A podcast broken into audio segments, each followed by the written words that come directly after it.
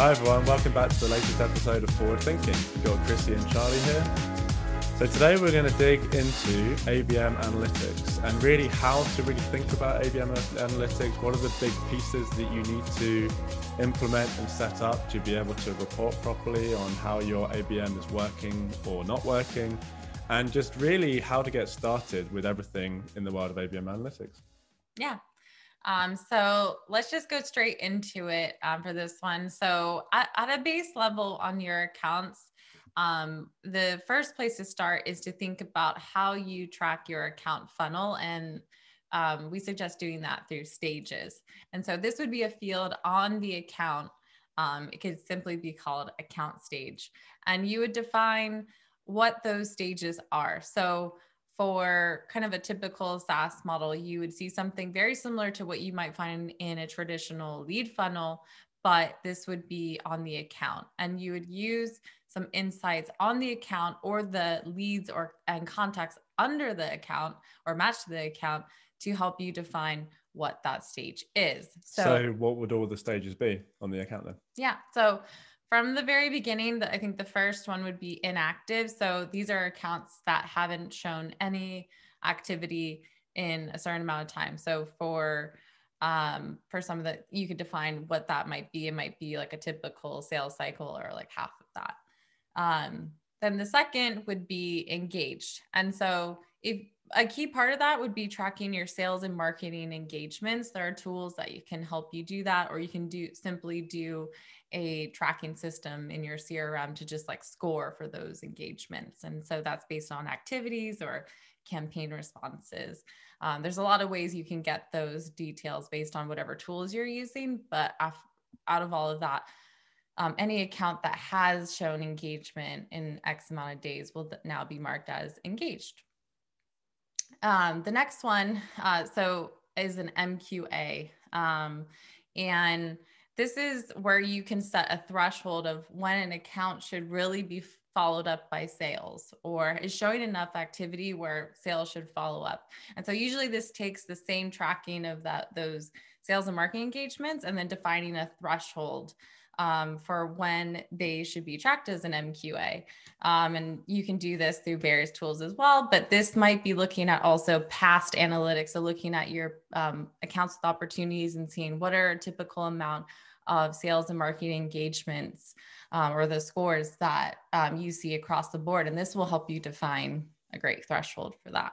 Yeah. And it's kind of similar to how you would set up a MQL yeah. threshold, right? Like trying to really think about what is going to be what is that type of activity or amount of activity that's going to really convert at a high rate if you send it to sales yeah, and an account score can really help with this. And even tools like LeanData can help you aggregate all of those scores across the leads um, and contacts for that account to roll up into one account score, which is really useful. And then across the board, like for the rest of them, is really just how you would track your accounts through their sales cycle. So typically you see like a qualified, and that means there's been a meeting or like a demo um, or early stage opportunity at the account that's open and then opportunity, which means there's actually a pipeline opportunity that's open and that's for new business. And then customer. So if there's a closed won and they're currently an active customer, you'd want to track that. And then the last one, which is kind of what you would see on a lead funnel as well. But I think there's also should be cases where you can disqualify out an account because through learning. Um, the company may also change their go to market strategy, but there might be accounts existing that you find this will never be a fit for us. We go into a sales cycle and you find out that it's just fundamentally, you know, not a great fit. And you can actually, you know, track why they disqualified that account. So potentially, if things do change and it is a, a good fit in the future, you add on a new feature or something, then you could actually reactivate those accounts. And one of the um, one of the good things about an account funnel is that you can actually build it 100% automated, right? Yeah. I mean, you can do the same for a lead funnel, but a lot of t- sometimes you are reliant on like sales to change a status here and there. Right. But an account funnel, you should be trying to aim to not need require any manual input to move through the stages. So obviously, engaged, you're looking at touch points across leads and contacts, Um, MQL is you know some kind of formula to try and figure out based on those touch points which ones move forward, and obviously that can be automated. But then even the following stages, like the qualified, is there you know maybe a stage zero op or like have they booked a meeting, etc. You know, roll up that information onto the account then use that field to then determine where their account stage is. So a lot of this can be like 100% automated. So your reporting is just being built in real time and you're not you don't have any of the downsides of re- relying on sales, especially if they're already having to update stuff on leads and contacts. And then you're like, okay, well, now you could also update something on the account. It's just not going to work.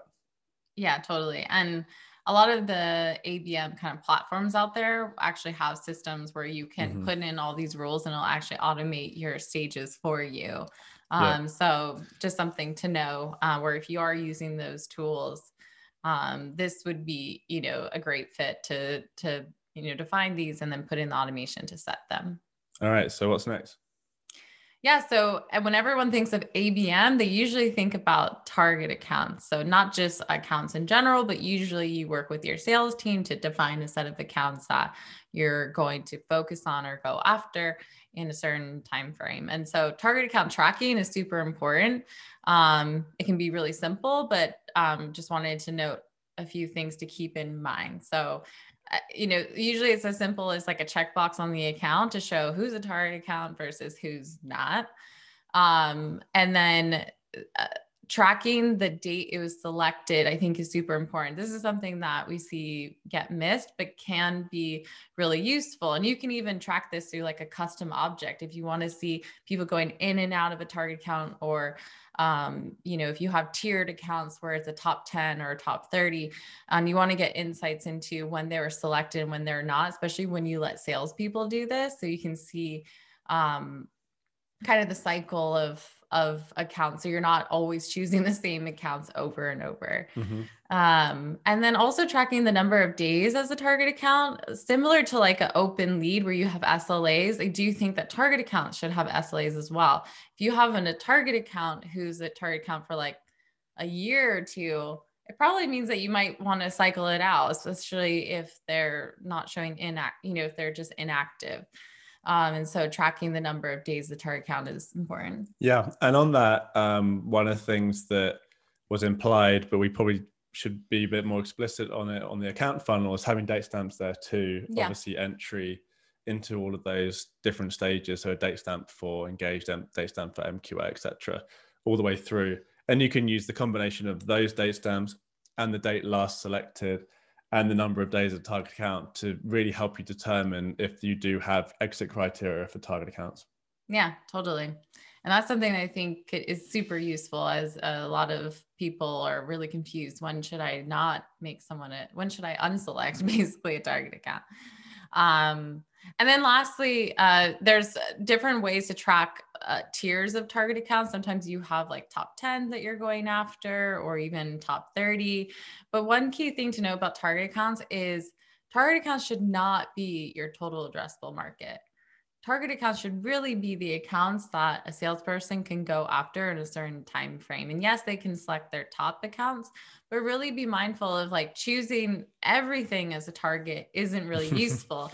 Kind of target right not a target anymore that's just your whole kind of universe. So there is the concept of a named account so ones that you know should you know should be sales's world to go select from um, versus the target account. In this case target account make sure to keep it on the um, the low side, um, just so that they're manageable. And that's why having tiered accounts is useful, right? Because you can have less tier ones versus tier threes, and you, you treat them differently um, in, in both from your sales motions and, and your marketing programs. Definitely. And then for the the tracking side, one of the key reasons why to have that checkbox or any field that designates the the tier or, or whether they're a target account or not is just you're going to end up basing a lot of automation and segmentations off that, both in your marketing automation platform and in your CRM. Um, it's you know if you don't know and you're not able to report on or use that flag, then it, you're running blind. So you've got to have that set up. That's just like a, a prerequisite for doing ABM. Totally. And being able to also, if you manage leads, being able to track that on the lead side is super useful as well. You can do this like ad hoc you know, using domains or some type of matching algorithm, or you can use tools like LeanData or Engagio that actually do the matching for you. Yep. Um, so once you have those two structures in place, you can have a lot of cool reports that you can run. You can actually look at your account funnel against your target accounts, where across your account funnel do your target accounts live, or even for MQAs that aren't target accounts. That's a good signal for a salesperson that maybe we should elect those in as a target account. Or you can even compare conversion rates against your target accounts versus non-target accounts through that funnel to maybe see is our target account selection good or is it is it not? and even compare conversion rates within your target accounts, right? Like if you have multiple um, verticals that you're going after within your target accounts, you can look at the conversion rates through that and just be continually looking at the data and refining that account model, right? There are tools out there that can use predictive analytics to be able to help you understand you know, who should be within your target accounts and they're great but also there's nothing better than your own data that you're seeing okay what is actually moving through the funnel yeah. what are the different segments of these target accounts that are actually moving um, you know converting at a high rate going through the funnel at a high velocity that you're going to be able to get all this reporting through the account funnel setup that you've done already totally all right, third thing, account white space. This is uh we don't really need to spend too much on this, but the key thing here is it's great to kind of define the the key personas you want to go after an account and then track the people that fall into that persona. And then looking across your account, you can track how many contacts match to those personas and then you can see which personas are maybe missing a contact. This is key because across your accounts you kind of want to make sure you have the right people at those accounts. And this is helpful for a sales team or a salesperson where they can actually go and um, target those key personas or go and find them. Um, marketing can help them do that with the data but i often find that it's it's great too when the salespeople go and find that because they can use tools like linkedin to actually verify um, where with other tools it's the verifications maybe a bit lower. Um, and Oh, I was just going to say, and one one thing to be very conscious of is if we are building out, like one of the one of the big problems we find with ABM is once you do start building out all of your personas across the accounts, they end up they end up getting picked up by just random marketing campaigns, yeah. maybe when they shouldn't, and they're not opted in, they're not engaged, etc.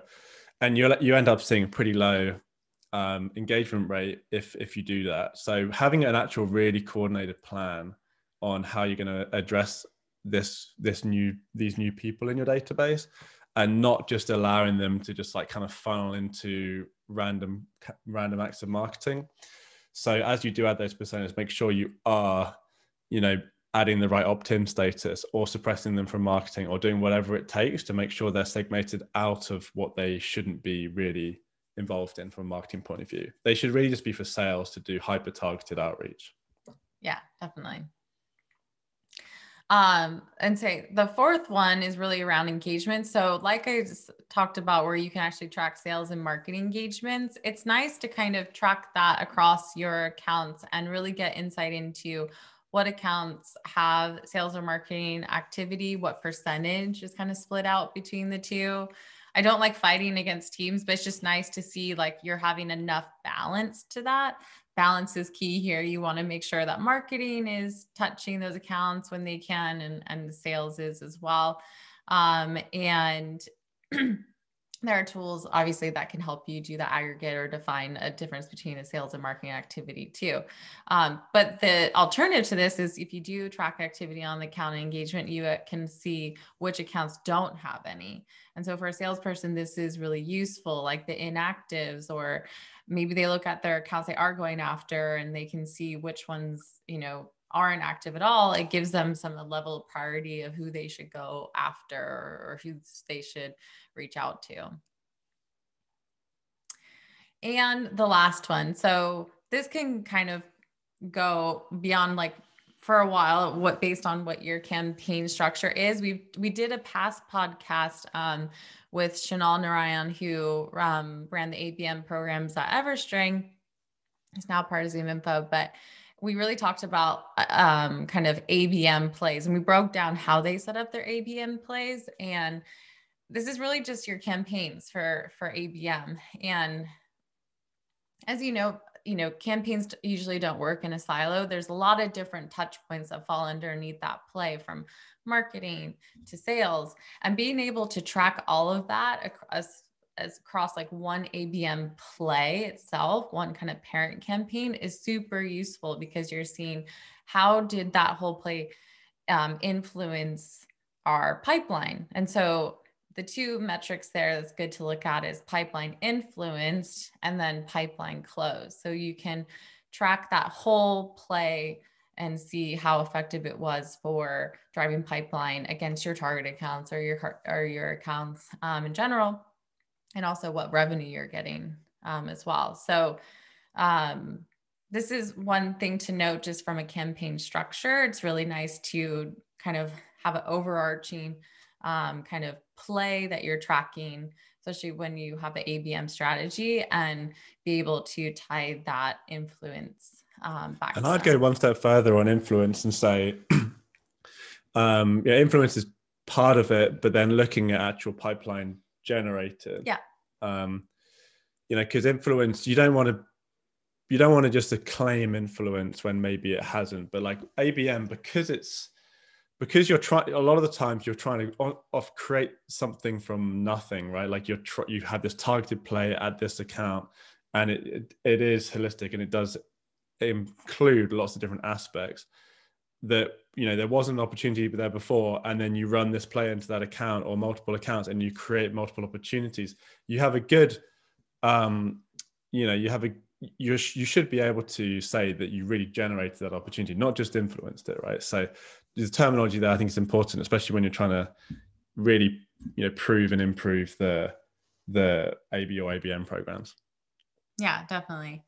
Um, so that was our kind of ABM analytic structure. This is a starting point, right? So there's a lot that you can do behind that. But once you have these kind of this base set and this like foundation you can then start generating some great dashboards to give the both sales and marketing um, key insights into what's going on across your abm strategy um, so hopefully that was useful for everyone uh, we went through that quickly, but I think all of you could probably take away um, some great to dos of where you can get started. So, um, hope you enjoyed that. And um, yeah, so we'll see you next time on an episode of Forward Thinking. Have a good one.